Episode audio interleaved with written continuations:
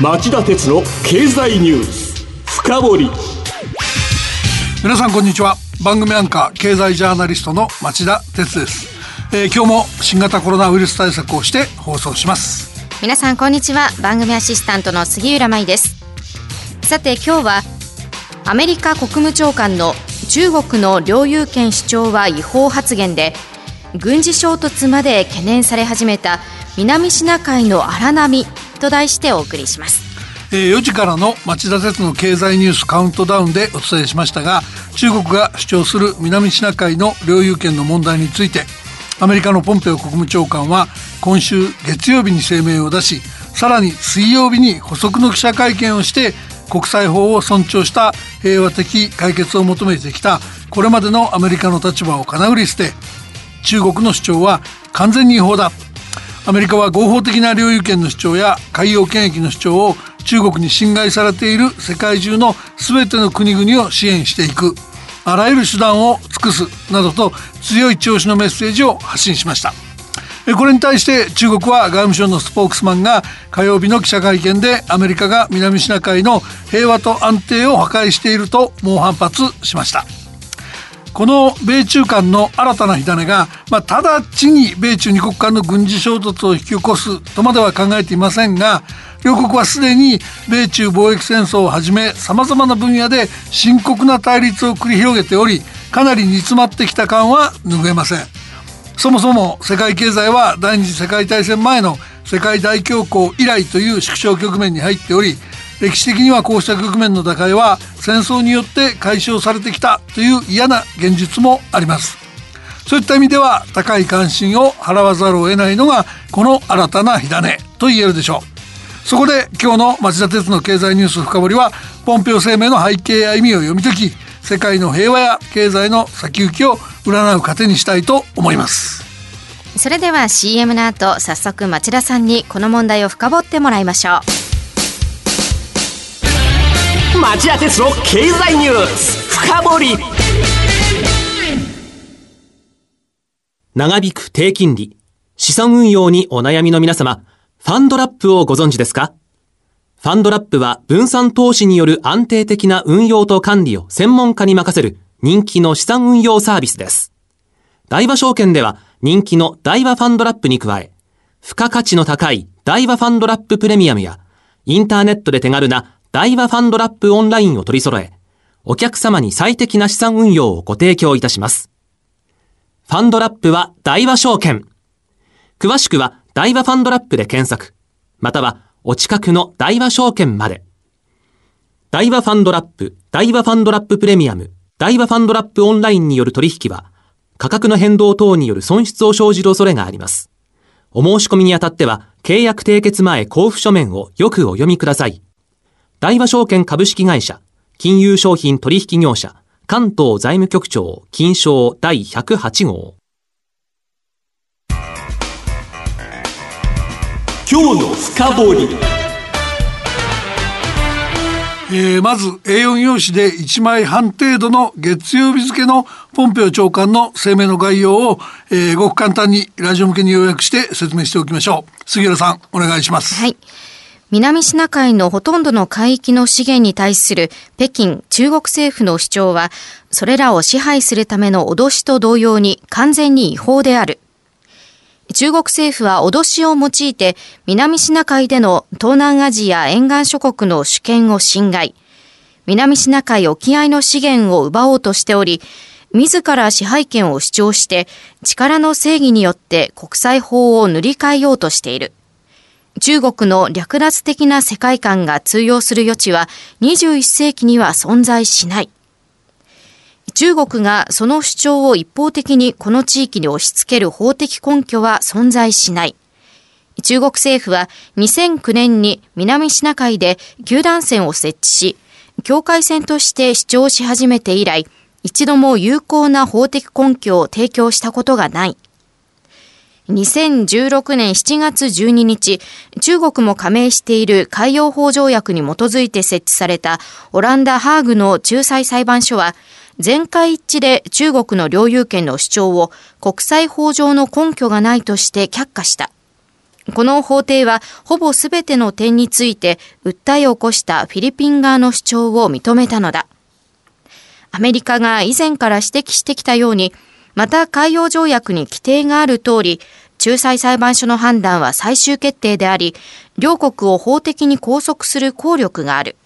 アメリカは本日7月13日月曜日、ここに南シナ海における中国の領有権の主張に対する我が国の立場を仲裁裁判所の決定と一致させることにした。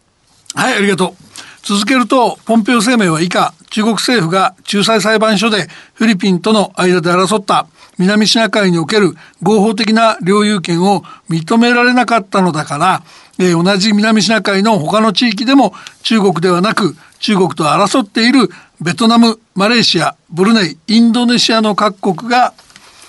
えー、領有権を持っていると決めつけました。でその上で国際社会は中国が南シナ海を自国の海洋帝国として扱うことを認めないと宣言。アメリカは国際法に基づいて海洋資源を守ろうとする東南アジア諸国を支持するほか、南シナ海もしくはより広い地域で力の正義を強要しようとするどのような圧力も受け入れないと言い放ったんです。うんではポンペオ長官の水曜日の会見での主張はどういうものだったんでしょうか？はい水曜日の会見ではポンペオ長官はアメリカは合法的な領有権の主張や海洋権益の主張を中国に侵害されている世界中の全ての国々を支援していくあらゆる手段を尽くす南シナ海は中国という海洋帝国に属していないとまあ声明の声明と同じことを繰り返した上でですね、はい、歴史を振り返ると自由主義国家が行動を起こさなければ中国共産党は支配地を拡大するなどと強調、えー、対中強硬姿勢を一段と鮮明にしました。で南シナ海だけではなく中国の違法な領有権の主張に対しては対峙する側の国を支援して対抗していく姿勢を明確にして改めて中国を牽制したということも言えます。はいで、あと声明にもありましたが、中国は2009年に南シナ海に独自の境界線である九段線を設定しました。この九段線はベトナム沖からマレーシア沖を経てフィリピン沖を囲む線で中国が南シナ海で実効支配を広げる根拠としてきたものです。2010年代以降は人工島の軍事拠点化を加速。南沙諸島の、えー、ファイアリークロス礁に大型軍港と戦闘機の離着陸ができる3000メートル級の滑走路を整備。えー、西沙諸島のウッディ島には戦闘機の格納庫を備え、地対空、地対艦など各種ミサイルを配備済みと見られています。そして中国人民解放軍の洋上での軍事訓練はほぼ日常化してるんです。えー、しかも見逃せないことにこのところ各国が新型コロナショック対応に追われているのを知る目にこれら地域の実効支配を強めようと C 行動をエスカレートしてきました。はい2月にはフィリピンの軍艦が中国海軍の軍艦からレーダー照射を受け、4月には中国が南沙諸島と西沙諸島に新たな行政区を設置。6月には中国船がベトナムの漁船から機材を奪うケースもありました。えー、尖閣諸島周辺の日本の領海への中国海警の侵入活発化も深刻です。今月5日の夕方には2012年の、えー、日本の全国国有化以降で連続領海侵入日数が過去最長になり菅義偉官房長官が翌6日の記者会見で極めて深刻に考えていると述べたほどなんです。はいアメリカは今月南シナ海で中国軍が軍事演習をしているのにアメリカ軍もあえてその同じ海域で軍事演習を行うという形の牽制に出ました。そしてポンペオ声明で一連の中国の姿勢について明確なノーを突きつけた格好となったわけです。日本や東南アジア諸国はこのアメリカの中立的立場からの転換をどう見ているんでしょうまあ、これらの国々は基本的に歓迎で、えええー、茂木外務大臣は火曜日の記者会見ですかさずポンペオ長官の声明について地域の平和と安定に向けたアメリカの揺るぎない関与を示すものだと歓迎のコメントをしました。はい ASEAN 東南アジア諸国連合加盟国もおおむね歓迎してます。まあ、ASEAN 諸国は、えー、先月26日の首脳会議で中国の南シナ海をめぐる活動に懸念を示す声明を採択していましたから当然といえば当然かもしれません。うんで町田さんは歓迎ではないんですか？ちょっと微妙なんですよね、うん、あのもちろんですよ中国の領土的野心をくじくことはそれ自体は絶対に必要だし大賛成です。はい中国は相変わらず東シナ海の尖閣諸島についても領有権を主張しており最近も連日 C 行動を繰り返しているのは先ほども申し上げた通り目に余りますからね、えー、だけどアメリカと中国の関係を見るとすでにあまりにも広範囲で対立して一触即発の様相を呈しているそういう心配を持たざるを得ないんですね、うん。はい、第一が外交なんてほとんど理解していると思えないアメリカファーストのトランプ大統領が仕掛けた米中貿易戦争。これがまだ解消してないのに第二に中国の通信機器大手ファーウェイなど IT 企業を IT 企業の問題が象徴する第4次産業革命の技術覇権争いがあり、はい、第3に新疆ウイグル地区の人権問題、うん第4に香港国家安全維持法の施行問題そして第5に新型ウイルスコロナウイルスのパンデミックの主因になったとされる中国の情報公開問題があります。はいこうした火種が満載のところに今回何と言っても、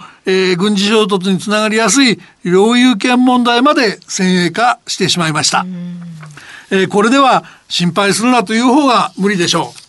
いつも言いますけど世界大恐慌と第二次世界大戦の関係を見ても世界的な経済の縮小の中での経済的な対立は大規模な軍事衝突を招きやすい。戦という戦争という形の重要喪失で乗り切ってきた、えー、前例が歴史上枚挙にいとまがないでしょう。う確かに気持ちのいい状況ではないですよね。でそれどころか、えー、今週火曜日イギリスが 5G 次世代通信規格で2027年までに段階的にファーウェイ製品の締め出しに舵を切ったことでアメリカが、えー、自分の陣営を強化できたと勘違いしかないですよね。さらにあの中国がインドとの国境紛争地域ラダック地方での衝突で東南シナ海側に軍事力を集中しにくい状況が生まれていてこの点でも11月に大統領選挙を控えたアメリカのトランプ政権が勢いづきかねない情勢が生じていると言えます。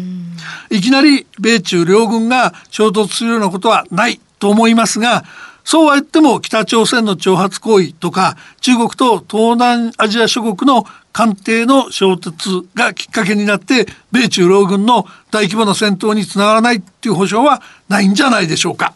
そうなった時日本はどうすべきなのかといった胸騒ぎを覚える胸騒ぎを覚えるのは僕だけではないと思います。これまでの行動パターンを見てるとトランプさんだけでなく習近平さんも相当厄介なお人ですがなんとか二人に自重してほしいと思います。